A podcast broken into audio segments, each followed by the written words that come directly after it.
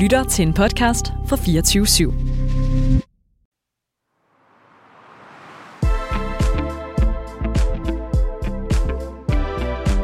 Velkommen til Hjernesover, en podcastserie om migræne.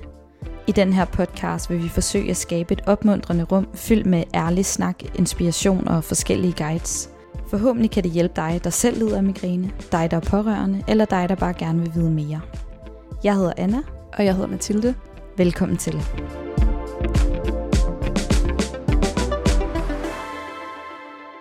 Så er vi tilbage med et nyt afsnit af Hjernesover, men også det sidste afsnit af Hjernesover i denne omgang. Og det er vi, fordi at vi i dag skal vende en masse spørgsmål, som I har sendt ind. Og der er altså både plads til lavpraktiske, måske lidt akavede, grænseoverskridende spørgsmål, men mest af alt sårbare spørgsmål, som kan være rare at dele ud af. Vi håber at kunne nå vidt omkring og nå så meget af dag som muligt, men som vi har nævnt tidligere, så deler Anna ud af egne erfaringer og taler altså kun på vegne af sig selv. Så det bliver Annas syn på spørgsmålene. I har simpelthen sendt så mange gode spørgsmål, og vi har simpelthen valgt at dele dem op i lidt forskellige kategorier, så vi kommer til at tale om kost og migræne og håndtering af forskellige praktikaliteter. Vi kommer til at dykke ned i prævention, sexliv og parforhold, og så til sidst runde af med psyken og hele det mentale. Yes, lad os bare komme i gang. Og jeg tænker, at vi starter med kost og migræne.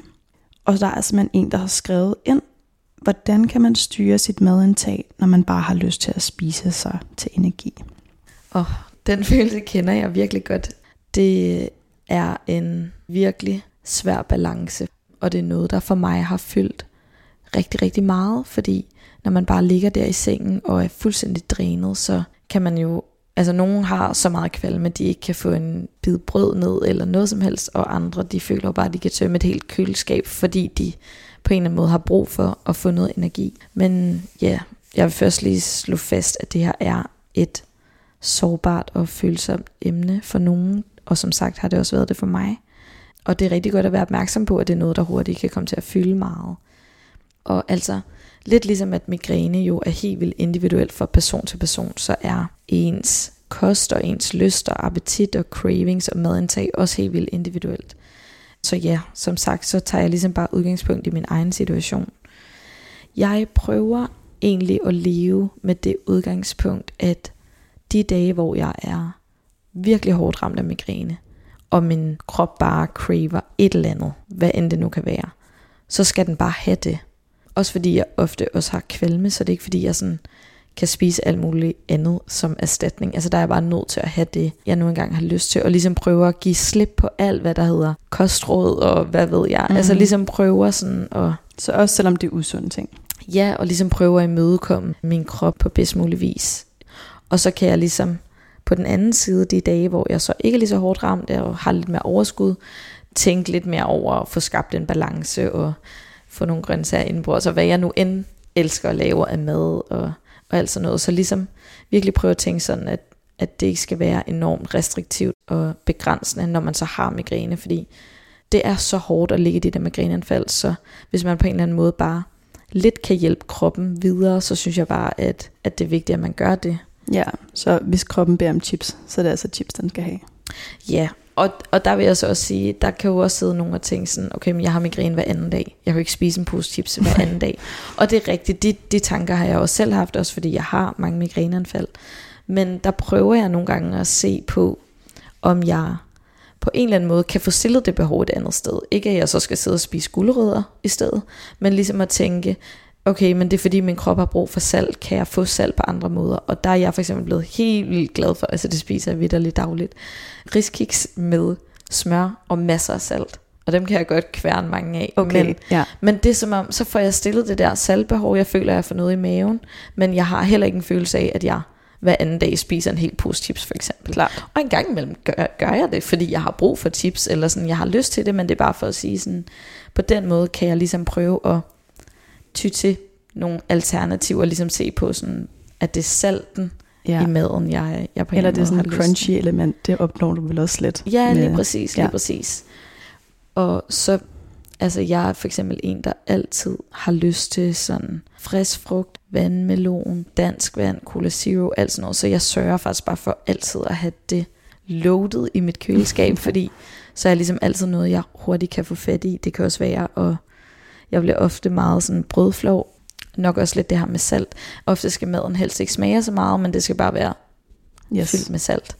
Så der er sådan i nogle weekender, hvor jeg har lidt mere overskud, prøve at for eksempel bage nogle boller selv, hvor jeg selv ligesom kan styre, hvad der kommer i, og der kommer nogle gange lidt æg i for at få noget protein, eller kommer nogle kerner, eller lidt havregryn i, så jeg ved, de mætter lidt mere, og så er det bare super nemt at gribe ud efter det, når jeg så ja. ligger med migræne, så er det lige varme i ovnen, og så er det nemt, og så har jeg på en eller anden måde lidt kontrol over.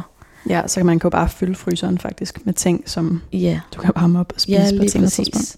Men jeg vil igen virkelig bare slå fast, at jeg selv også har synes, det har været og stadig er et svært emne, og noget, som også fylder meget for mig. Jeg tror bare, det er så vigtigt at give videre det her med, at man ikke også skal ligge og dunke sig selv oven i hovedet over, og have lyst til alt muligt, eller nu har spist alt muligt, for at komme igennem migrænen. Sådan, ja, mm. altså, jeg forestiller mig også en fødende, der ligger der, er fuldstændig ligeglad med, om hun lige har kørt en marabu ned. Det vigtigste er bare at få noget energi til at føde det her barn. Ja.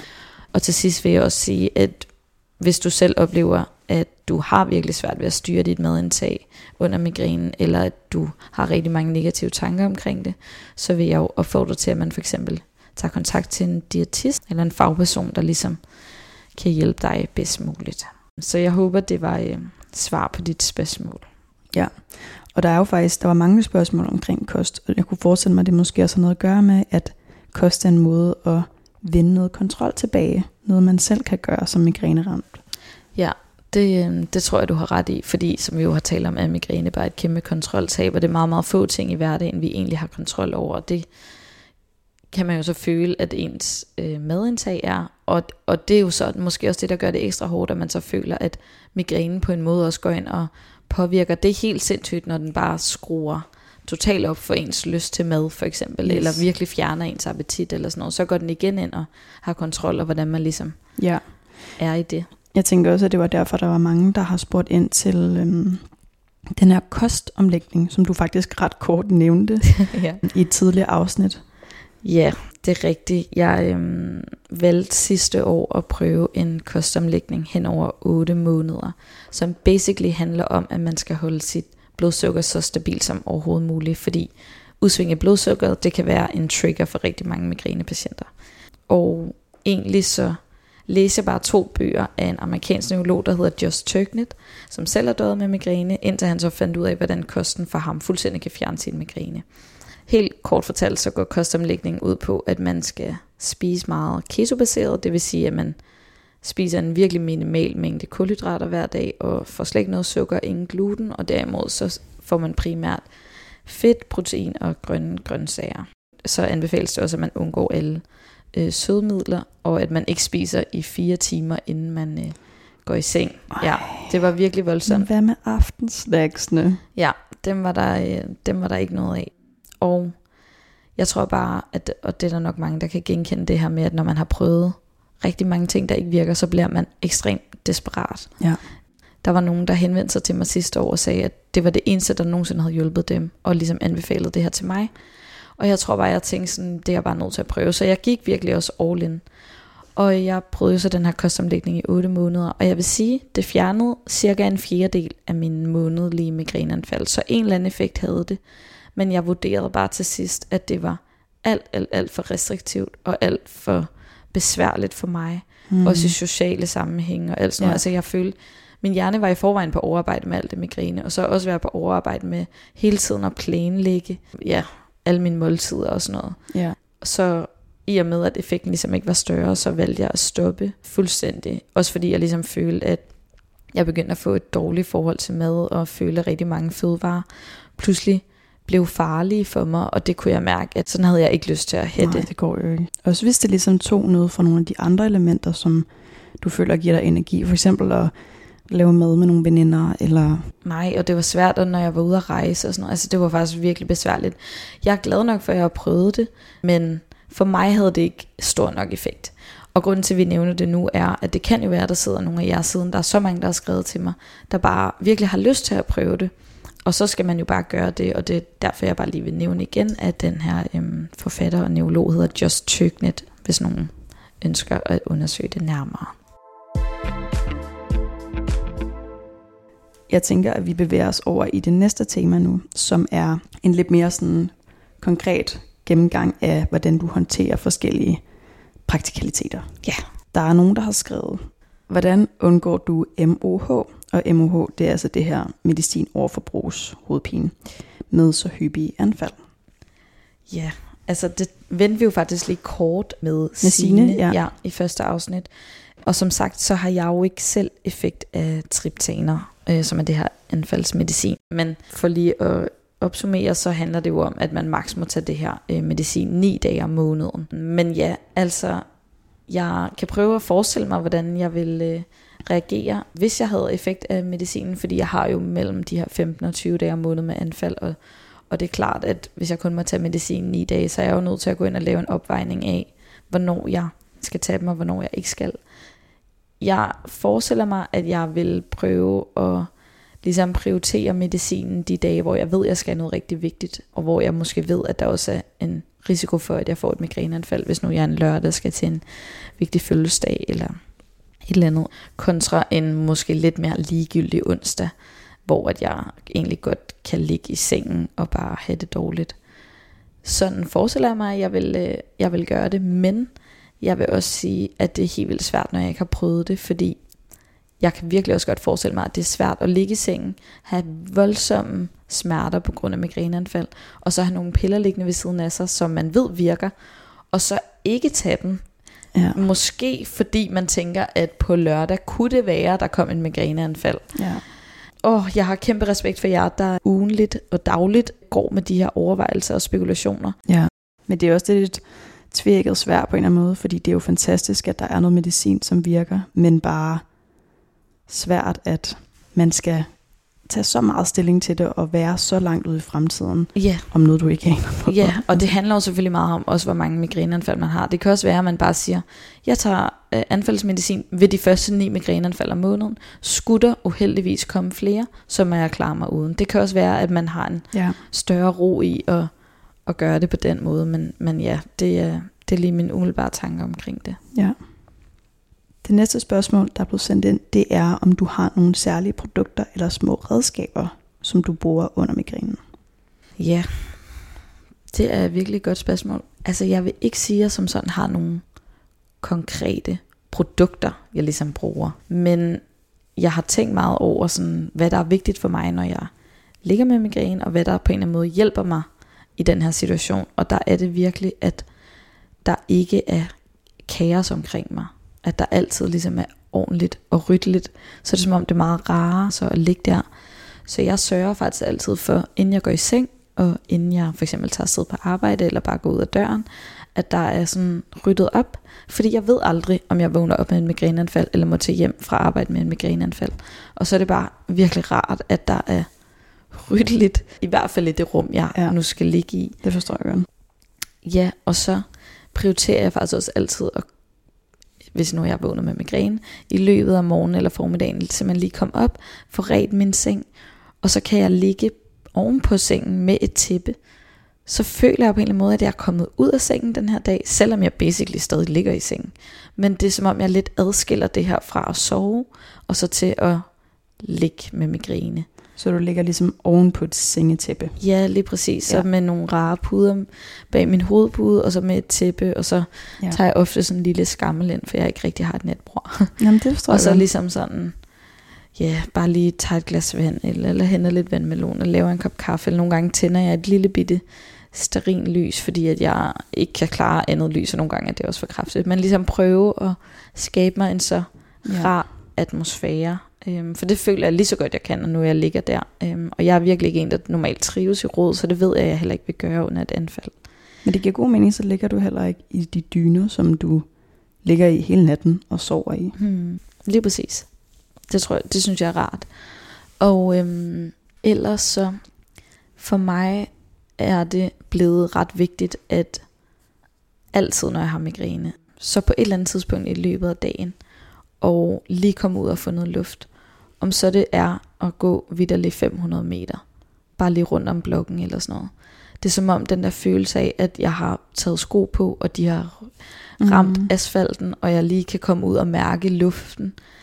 Jeg ved ikke, hvad det er, men det gør et eller andet vildt rart mentalt for mig, der så gør, at jeg kan slappe meget mere af, når jeg så skal gå i seng om aftenen, selvom jeg vidderligt har ligget i sengen hele dagen. Ja, Det er på en eller anden måde jo et redskab, jeg bruger ja. til ligesom bedre at kunne være i det. Så det er på med solbrillerne og kasketten, og så Ja, ud og gå. virkelig pakket totalt. Jeg ved, åh, jeg havde når jeg så møder nogen i min opgang, og var sådan, helt bleg kommer, Ja. men altså, ved du hvad, det, øhm, det er en del af det. Ja.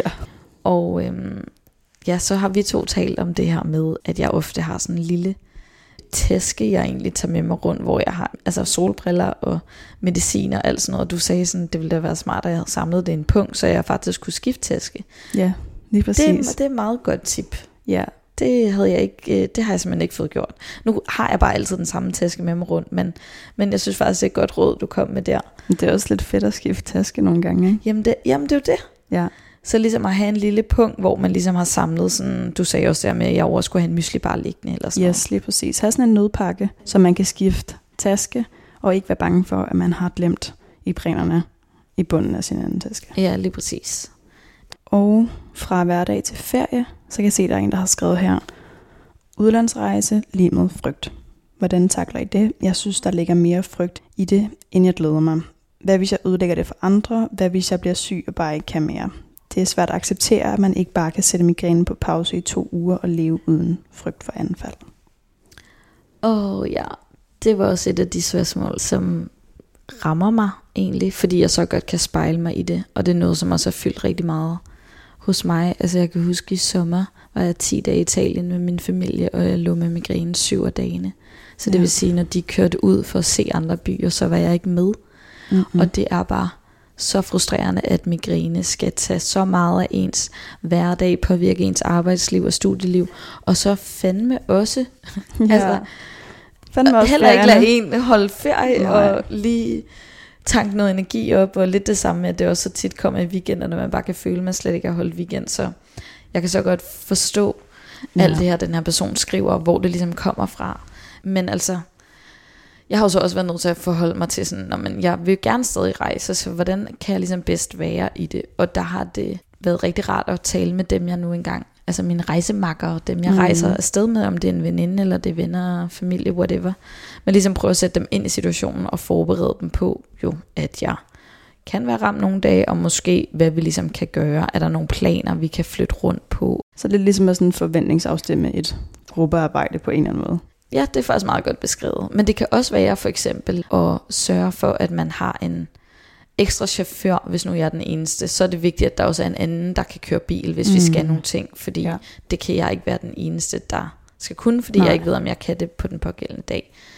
Og ja, så ligesom netop som du siger, det her med at altså både sådan forventningsafstemme til dem, man nu engang er sammen med, men for mig hjælper det også at sådan forventningsafstemme med mig selv, ja. og ligesom måske justere nogle forventninger.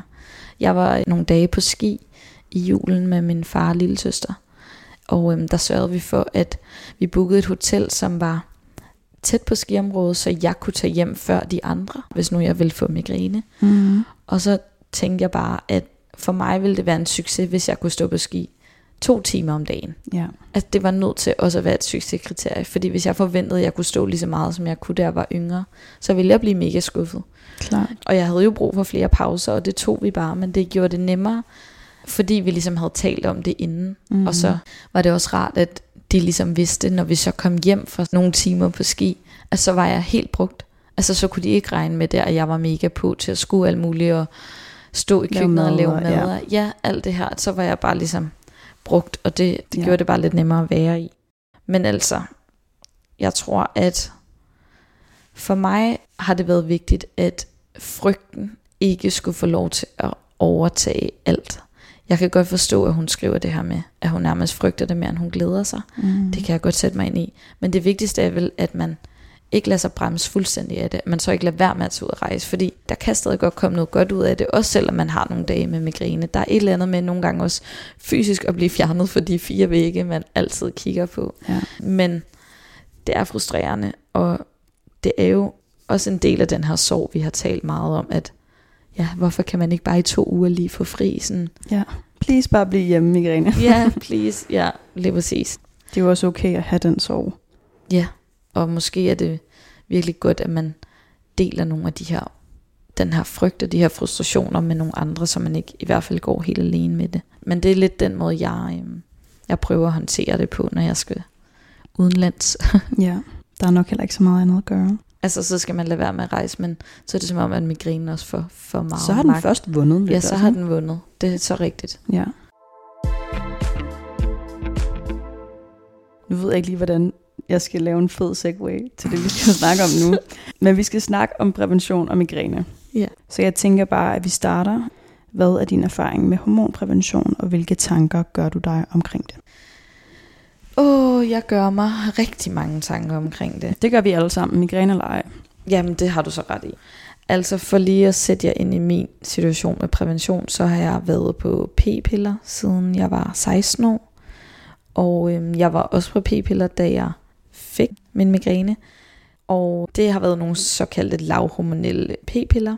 Og jeg oplevede, at i forbindelse med, at jeg så øh, fik menstruation, så blev min migræne meget forværret. Altså så kunne jeg bare ligge syv dage streg med migræneanfald Ja. under menstruation. Så der var forskellige læger, der anbefalede, at jeg simpelthen sprang min menstruation over. Og det har jeg så gjort de sidste to år, så jeg har ligesom bare aldrig holdt pause med mine p-pillepakker. Og... Syv dage med migræne under menstruation. Ja. Som om man ikke har det slemt nok med det. Ja, præcis. Hvilket så også viser, at min migræne også er hormonelt betinget. Jeg har den så bare også derudover, fordi Ja, ja, jeg jo har den yes. oftere. Det har gjort, at jeg ikke havde lige så mange anfald, når jeg burde have migræne, men jeg havde så flere anfald sådan, i dagene op til, mm. at min p-pillepakke ligesom stoppede. Og jeg har egentlig i mange år haft lyst til at stoppe på p-piller, fordi jeg tænkte sådan, kan vide, hvordan de hormoner egentlig påvirker min migræne. Men som mange af jer andre nok også skal genkende, så er man ofte i gang med at prøve nyt medicin eller prøve en ny behandling. Konstant, altså hele tiden. Og der kan man bare ikke prøve flere ting samtidig, fordi så ved man ikke, hvad der har virket. Så jeg ligesom skulle gå og vente med at prøve at stoppe på p-piller. Og det fik jeg så go for af min øh, neurolog her for et par måneder siden. Så der valgte jeg faktisk at stoppe, hvilket vil sige, at jeg har været uden prævention i to måneder. Og jeg synes, det er lidt for tidligt at sige noget om, om En effekt. Ja, Ja. fordi jeg har stadig hormoner i kroppen og sådan nogle ting. Så det her spørgsmål taber jo virkelig meget ind i vidderlig min situation lige nu, fordi jeg jo går virkelig og overvejer, hvad jeg så gør med prævention. Og lige nu har jeg bare besluttet ikke at træffe en beslutning. Og ikke at starte på noget nyt. Jeg tror lige, min krop skal sådan resettes fuldstændig. Måske lige have et lille halvt år, hvor at jeg slet ikke er på nogen prævention, og bare ligesom Ja. få alle hormoner ud af kroppen, og for det første jo ser, om det har haft en effekt eller ikke har haft en effekt at stoppe på øhm, p-piller Mm. i forhold til min migræne. Og så har jeg lidt overvejet måske at få en hormonspiral, fordi der er meget færre hormoner i, men at jeg ligesom samtidig måske kan undgå at få min menstruation, ligesom jeg kunne undgå på mine p-piller. Ja. Men altså, jeg har ikke truffet en beslutning. Jeg synes, det er sindssygt svært. Men altså, jeg vil som sagt sige, lige nu er jeg faktisk bare glad for at have prøvet at stoppe på p-piller og ligesom se, om det gør en Ja. forskel eller ej. ja, det bliver spændende, hvad der kommer til at ske. Vi skal jo også snakke lidt om sexliv og parforhold, som jeg tænker kan være et sårbart emne for mange med migræne. Det virker i hvert fald sådan. Der er for eksempel en, der har skrevet, hvordan påvirker migræne dit sexliv og parforhold. Det er svært, når jeg ikke har lyst med migræne, og heller ikke en til to dage efter et anfald. Det kan nemt blive ingenting, når man er ramt flere gange om ugen. Åh oh, ja, og som du siger, er det jo her jo bare oh, noget så sårbart. Og på en eller anden måde også helt vildt overvældende, at migræne skal gå ind og påvirke noget så intimt, man har Ja, med sin sin partner. grænseoverskridende Ja. nærmest. Ja, så jeg forstår virkelig godt, at den her person har skrevet, og jeg er sindssygt glad for, at det her spørgsmål er kommet, fordi jeg synes, det er vigtigt, at man skal kunne tale om det. Jeg har ikke en kæreste på nuværende tidspunkt, så min snak her kommer lidt nok til at tage udgangspunkt i sådan tidligere forhold og erfaringer. Først og fremmest så forstår jeg 100% at hun ikke har lyst til at have sex, når hun har en migræneanfald. Det er nok noget Ja. af det sidste, jeg kunne forestille mig. Hold nu op, altså man ligger bare der. har så mange smerter. Hele ens krop gør ondt. Altså sådan, det, det vil jeg slet ikke kunne overskue. Så det er så legit ikke at have lyst.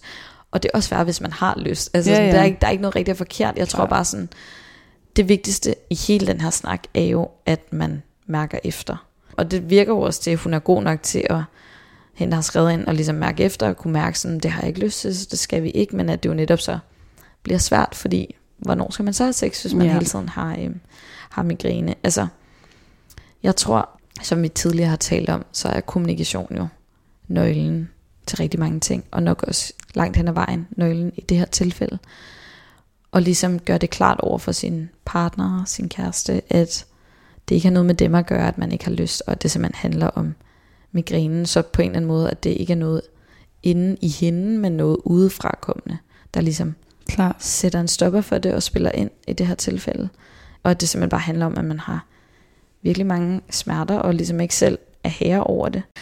Der skriver personen også, at hun heller ikke rigtig har lyst i flere dage efter. Og det jo så netop kan være svært, når man har migræne flere dage om ugen. Og det kan jeg også godt sætte mig ind i. Altså, og som sagt, jeg synes virkelig ikke, man skal gøre noget, man ikke har lyst til. Men nogle gange kan jeg også godt opleve, at det måske ikke for mit eget vedkommende er så meget, fordi jeg ikke har lyst, men måske fordi, at det sådan virker lidt uoverskueligt. Mm. Ja. Og jeg sådan er ret drænet for energi og sådan nogle ting. Og der har jeg sådan prøvet at tænke lidt over, hvilke stillinger vi er i, når vi har sex. Fordi der er jo helt klart nogen, der belaster hovedet mere end andre, og kræver mere, at man ligesom er på på en eller anden måde. Ja, det så man mås- ikke føler, at ens hoved er ved at springe i luften, hvis man har det nedad.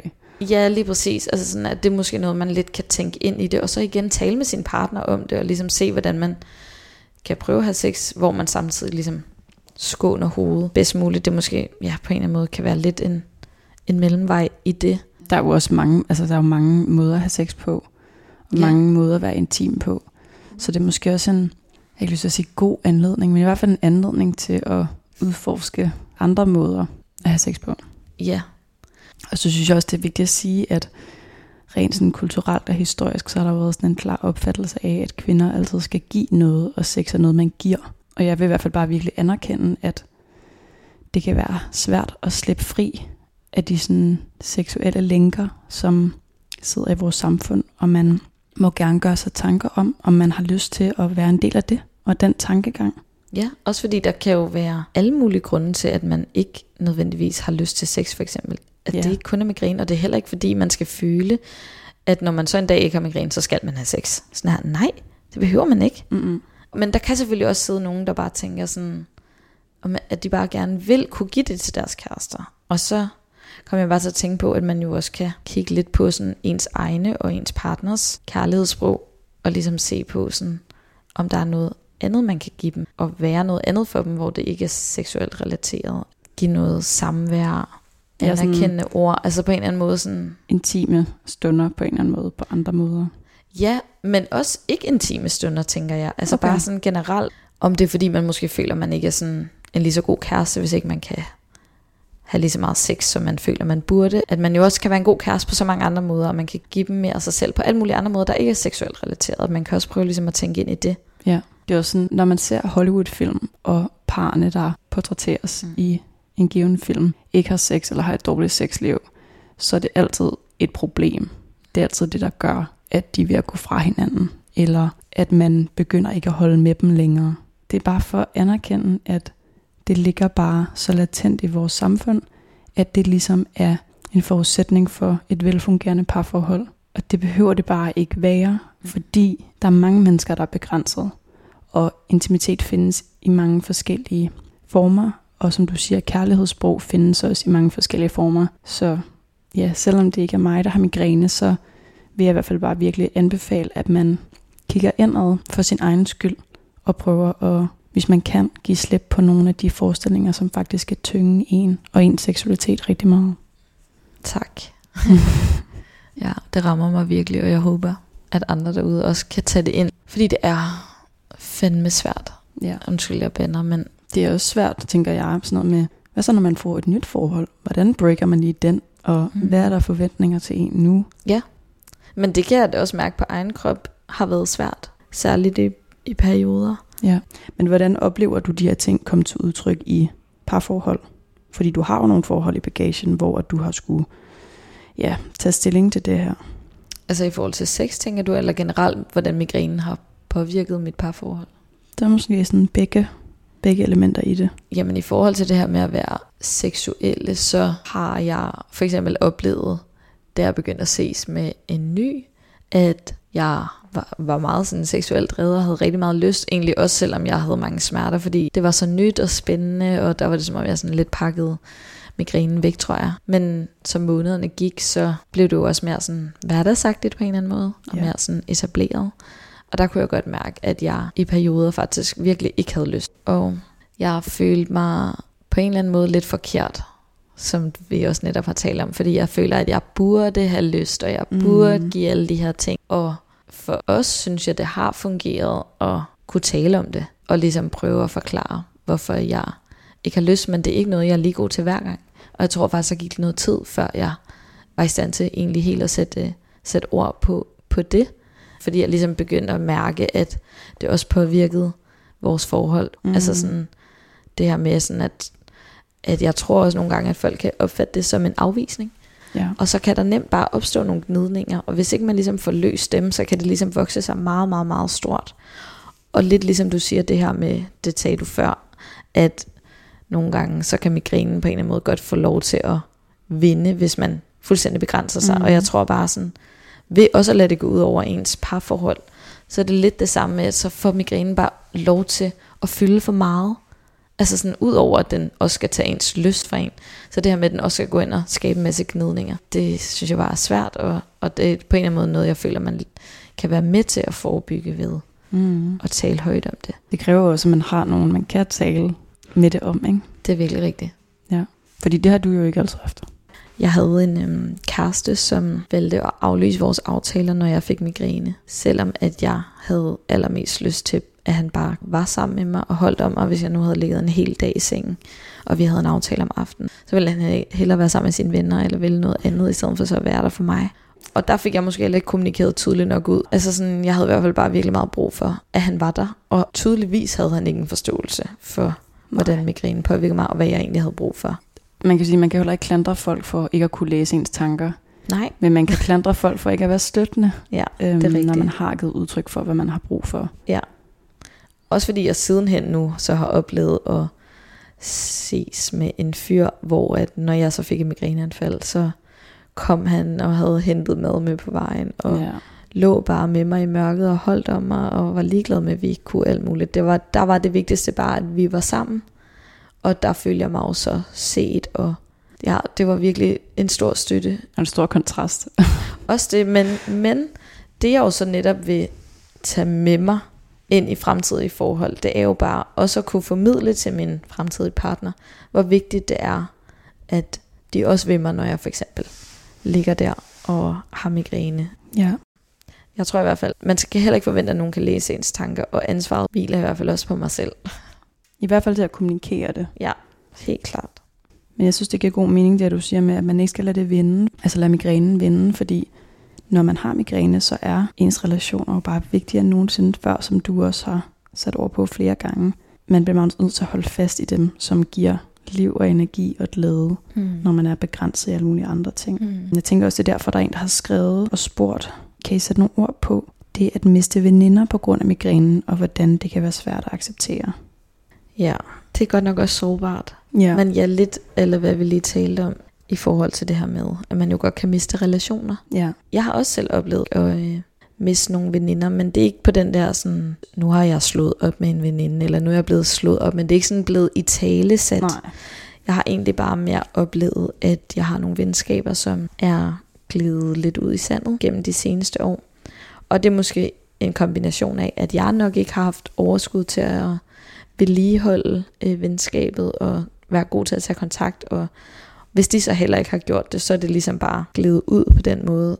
Men jeg synes, det er en svær tanke, at man kan på en eller anden måde miste relationer og miste venner på grund af migrænen. Og det falder jo bare tilbage på det, vi har snakket om mange gange. Det der med, at man har brug for nogen, som kan rumme en, også i det svære. Og det er jo ikke fordi, at de slags mennesker ikke er værd at samle på som sådan, men det er måske bare ikke nogen, man på samme måde kan have som tætte relationer, hvis de har svært ved at rumme noget, som, som du går igennem. Nej, men det, det har du helt ret i. Men det er jo også en svær anerkendelse nogle gange, eller en erkendelse, at der er måske bare nogen, der ikke ligesom lever op til det, man har brug for på en eller anden måde. Ja. At migrænen hjælper måske en til at, at få sorteret lidt ud, men måske også nogle gange lidt ufrivilligt. Ja. Ja, som sagt, sådan, okay, så kan man måske finde en ro i, sådan, om det var, det var måske ikke et venskab, der var værd at samle på, men det kan stadig godt være svært, for det kan stadig være nogle mennesker, man har holdt rigtig meget af, og man har delt rigtig mange minder med. Klart. Så det, det, det er svært at skulle acceptere, det kan jeg virkelig, virkelig godt forstå. Jeg har også nogle gange prøvet at tænke lidt sådan, at nu er jeg jo for eksempel her ung midt i 20'erne, der er så mange unge, der har så meget at se til, og så meget at dele med, og Mm, ja. Altså jeg tror sådan, jeg tror nogle gange ikke, det er et bevidst valg, at de ikke sådan for eksempel er så gode til at række ud. Altså jeg tror ikke, jeg prøver nogle gange ikke at tage det helt vildt personligt, at jeg ikke har hørt så meget fra dem. Når nu jeg heller måske heller ikke selv har rækket ud, fordi jeg prøver at tænke, at de har rigeligt på deres tallerken. Ja. Og så har jeg også oplevet nogen, der så har rækket ud, som jeg ikke har set i flere måneder, eller et halvt, helt år, der Mhm. pludselig er sådan, gud ej, jeg kom til at tænke på dig, hvordan går det, har du lyst til snart at, at ses og lave noget, og jeg har det egentlig sådan, at når nu migrænen fylder så meget, så har jeg ligesom mine tætteste venner, jeg prioriterer, og så er der rigtig mange, jeg faktisk ikke rigtig kan overskue og bruge tid på, fordi det kræver helt vildt meget, og så skulle sådan catch up på et halvt år. Klart, Altså, det, jeg skal sådan ja. mentalt sætte mig meget op til det, men der prøver jeg ligesom med nogle af de her venner, der rækker ud og bare sådan virkelig anerkende dem og sige sådan, hvor meget det betyder for mig, og jeg er sindssygt glad, og at lige nu har jeg helt vildt meget om ørerne, og der sker meget de her måneder, men at jeg rigtig gerne vil ses, når der kommer lidt ro på. Så det er ligesom en måde for mig på distancen og alligevel holde lidt liv i nogle venskaber, eller prøve en gang imellem, når overskud er der til ligesom bare lige at skrive en besked til nogen, hvor det ikke behøver at skal ind ud i, at vi drikker en kop kaffe, men ligesom bare, at vi kan skrive lidt frem og tilbage en Tjekker gang ind. imellem. Jeg tjekker ja. ind, og sådan på den måde, at jeg også viser dem, at jeg, at jeg stadig gerne vil dem. Ja. Så er der en, der har skrevet ind, hvordan klarer du det psykisk? Og det tænker jeg ligger sig til at leve med migræne. Altså hvordan man psykisk klarer at leve med migræne. ja, det har vi jo talt lidt med Simon om. med Simon om, ja, i fire afsnit, det her med hele det mentale aspekt af det. Og jeg tror sådan, som jeg også har sat over på før, så de første par år med migræne handlede alt jo bare om overlevelse, hvor jeg slet ikke forholdt mig til min psyke på en eller anden måde. Og det var jo ligesom først, da jeg besluttede mig for, at jeg ville have det bedre mentalt, at jeg så faktisk også tog det hårde arbejde i at gå i terapi for eksempel, og ligesom prøve at lære at acceptere, ja, hvordan den her sygdom ligesom har en så stor indvirkning i hele mit liv. Så en måde, jeg ligesom sådan klarer mig psykisk, det lyder sådan lidt, men jeg håndterer det på, det er måske ved at acceptere, at jeg ikke kan det samme som før jeg blev syg, og at mit værd ikke afhænger af sygdommen. At det ikke må være min identitet. At jeg er meget mere end bare migræne. Mm. Fordi det tror jeg sådan, lige da jeg blev sygemeldt, så følte jeg bare sådan, alt blev taget fra mig. Alt på nær migrænen. Jeg sad bare med den i skødet, Mm. og den styrede hele mit liv. Den havde taget studie, arbejdsliv, relationer, socialt liv fra mig. Og det var det, jeg ikke ville acceptere, at den skulle. Den er der, og det anerkender jeg. Men der er også rigtig mange andre ting, og dem er jeg nødt til at holde fast i. Så det har været helt vildt radio for mig at gå i terapi, fordi det har været en måde ligesom at lære at forstå nogle af de her ting, og ligesom få den her mentalitet.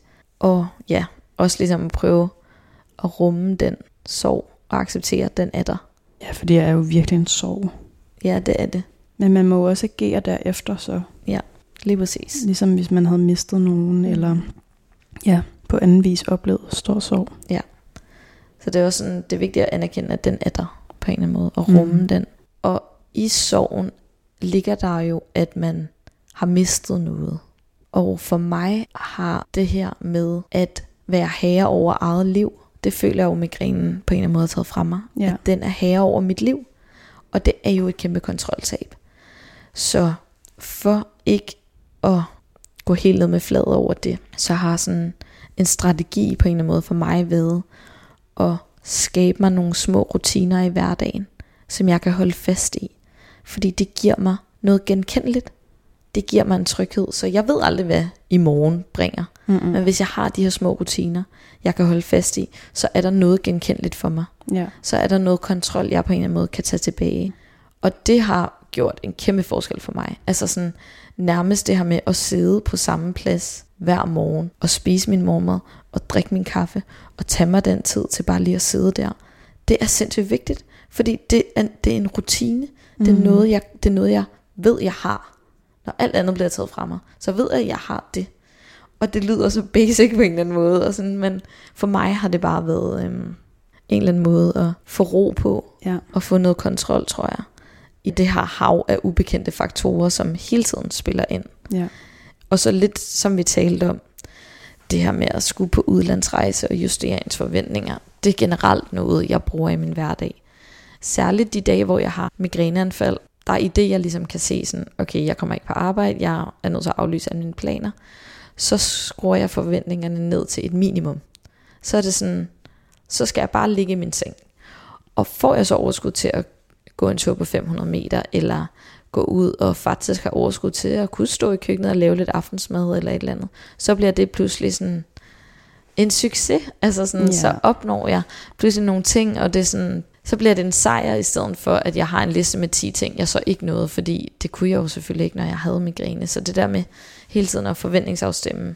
Hvis jeg forventer, at jeg kan 100% af, hvad jeg kunne, før jeg blev syg, så vil jeg fejle gang på gang, og jeg vil føle, at jeg er en stor fiasko. Men hvis jeg ligesom realistisk ser på, at jeg kan 30% af, hvad jeg kunne før, så er jeg også nødt til at planlægge ud for det, mm. og forvente ud for det, for så har jeg mange flere små sejre i hverdagen. Og det, det tror jeg bare, det har gjort, at jeg faktisk er glad og trives, og føler, at jeg stadig er noget og kan nogle ting, også selvom jeg har migræne, og også selvom det ikke er på en niveau med, hvad jeg kunne før, men nu kan jeg det i den virkelighed, jeg nu engang er i, og med de rammer, jeg har. Ja. I forlængelse af det, så er der også en, der har skrevet ind og spurgt, hvordan opnår man accept af ens livssituation? Jeg vil sige, det tror jeg måske aldrig, jeg 100% når i mål med, fordi Nej. ligegyldigt hvor meget jeg prøver at acceptere min livssituation, så vil der jo altid være en kæmpe sorg og en stor frustration over, hvorfor det her lige skulle ramme mig, og hvorfor jeg har skulle give afkald på så mange ting. Men jeg tror egentlig, at vendepunktet for mig var, da jeg indså, at uanset hvor meget jeg kæmper imod migrænen, så vil den blive ved med at være der. Og det oplevede jeg jo. Jeg blev ved med at løbe med panden mod en mur. Og det er vanvittigt hårdt. Ja. Altså der sætter man godt nok også sig selv op for en kamp, man vil tabe. Ja. Så det her med, at jeg prøvede at tænke det som om, at jeg er nødt til at arbejde med migrænen, i stedet for at kæmpe imod den. Det har på en eller anden måde også været en måde for mig at rumme og acceptere min livssituation på en eller anden måde. Ja. Lidt ligesom jeg sagde før med, sådan, når jeg kan mærke migrænen, er der, altså hvis jeg ligger og kæmper imod den i 10 timer, så vil det anfald bare fortsætte, og det vil formentlig fortsætte i flere dage, ja. hvor at hvis jeg giver bare sådan, pff, okay, nu er det her, Ja.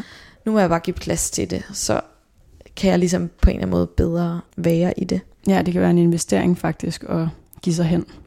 Ja, det, det har jeg i hvert fald oplevet. Og jeg tror, at jeg virkelig prøver at tænke, og virkelig har en tiltro til, at vi alle ender der, hvor vi skal. Og jeg begyndte også virkelig at tro på, at jeg nok også skal ende et helt vildt godt sted. Og det, det er nok også en måde, jeg ligesom prøver at acceptere hele min livssituation. Jeg, jeg prøver at tænke sådan, at jeg må finde en gave Mm. i den her sorg og i den her frustration. Og om det så er, at jeg sådan ender et helt vildt fedt sted karrieremæssigt, der virkelig er i overensstemmelse med mine værdier, eller om jeg bliver en helt fantastisk mor, eller om jeg mm. får skabt et eller andet univers selv. Hvad ved jeg? Egentlig ligegyldigt hvad det er, så tror jeg bare, at jeg tror på, at det kommer til at ske. Men du gør det jo allerede nu. Altså, du hjælper jo helt vildt mange med at facilitere et rum og sætte ord på, hvad det vil sige at leve med den her sygdom. Og det er jo en gave for helt vildt mange andre. Ja, det er også rigtigt. Det er jo for mig en måde at give en eller anden mening til det. Det kan også være, at Mhm. nogen vil sidde og tænke på, jeg vil ikke kunne overskue, at migrænen skulle fylde så meget, at jeg også Nej. skulle skabe et helt univers omkring det. Men jeg tror i hvert fald bare, det her med at stole på, at der også kommer noget godt ud af det. Mm. At vi måske bliver meget bedre til at kommunikere, og på den måde få bygget nogle meget stærkere relationer, eller Mm. et eller andet. Altså jeg tror i hvert fald bare sådan, Der Ja. må være noget at hente. Der må være noget at hente, og der må være en eller anden gave i det, og at jeg virkelig oprigtigt tror på, at vi ender, hvor vi skal. Ja. Og det her bare er et meget stort bum på vejen. Men at man bliver stærkere måske også til at håndtere nogle situationer i fremtiden. Fordi man er så vant til at være omsætningsparat, og så vant til, at, ja, at man ikke altid har kontrol. Wow. Ja. Det er nogle fine ord. Og også en rigtig god afrunding, synes jeg. Vi ender, hvor vi skal. Ja. Jeg vil lige øhm, slå fast, at der jo er nogle enkelte spørgsmål, som vi har valgt ikke at tage med i dag. Og det handler simpelthen om, at jeg ikke føler mig kompetent nok til at besvare dem, fordi det egentlig henvender sig mere til en fagperson. Og så er der også nogle spørgsmål, som jeg simpelthen ikke har erfaring med. Og der vil jeg bare henvise til nogle af de her Facebook-grupper, vi også har talt om i et af de andre afsnit. Der er så mange folk, der er så gode til at dele ud derinde og spare og komme med gode forslag, og man kan eventuelt søge ind i de her Facebook-grupper, om der er nogen, der allerede har skrevet om det emne, man nu sidder med, om det for eksempel er noget med børn og migræne eller et eller andet. Og ellers lave et opslag derinde. Der tror jeg, der er meget mere hjælp at hente, end der er lige her med de spørgsmål. Yes. Ja. Yeah. Derudover så vil vi bare sige tusind tak for alle jeres spørgsmål, og for at I har haft lyst til at øh, lytte til Hjernesover, som øh, vi jo har afrundet i dag med dagens afsnit, Mm. i hvert fald for nu. Vi har virkelig store nyt at få feedback fra jer og være i samtale med jer. Og podcasten har jo også primært fået en værdi, fordi der rent faktisk er nogen, der lytter med og, og får glæde af den. Ja, så i hvert fald bare tusind tak for alle de hjertevarme beskeder, I har sendt. Vi har læst hver og en, og vi er simpelthen så rørte og taknemmelige. Og jeg har jo gået og tænkt meget over hjernesover, og hvad der skulle blive af det nu, hvor vi stopper podcasten. Og jeg har besluttet mig for at holde liv i Instagram-profilen, da jeg simpelthen er så taknemmelig for det lille fællesskab, vi har fået bygget op sammen derinde. Så jeg er helt vildt glad for, at I følger med, og det har bare været en kæmpe gave. Tak for jer, og tak for nu. Du har lyttet til Hjernesover. Mit navn er Anna. Og jeg hedder Mathilde. Husk, at du kan finde flere udsendelser af podcasten i din foretrukne podcast-app, og du kan deltage i samtalen om migræne inde på vores Instagram-konto Hjernesover. Tusind tak, fordi du lytter med.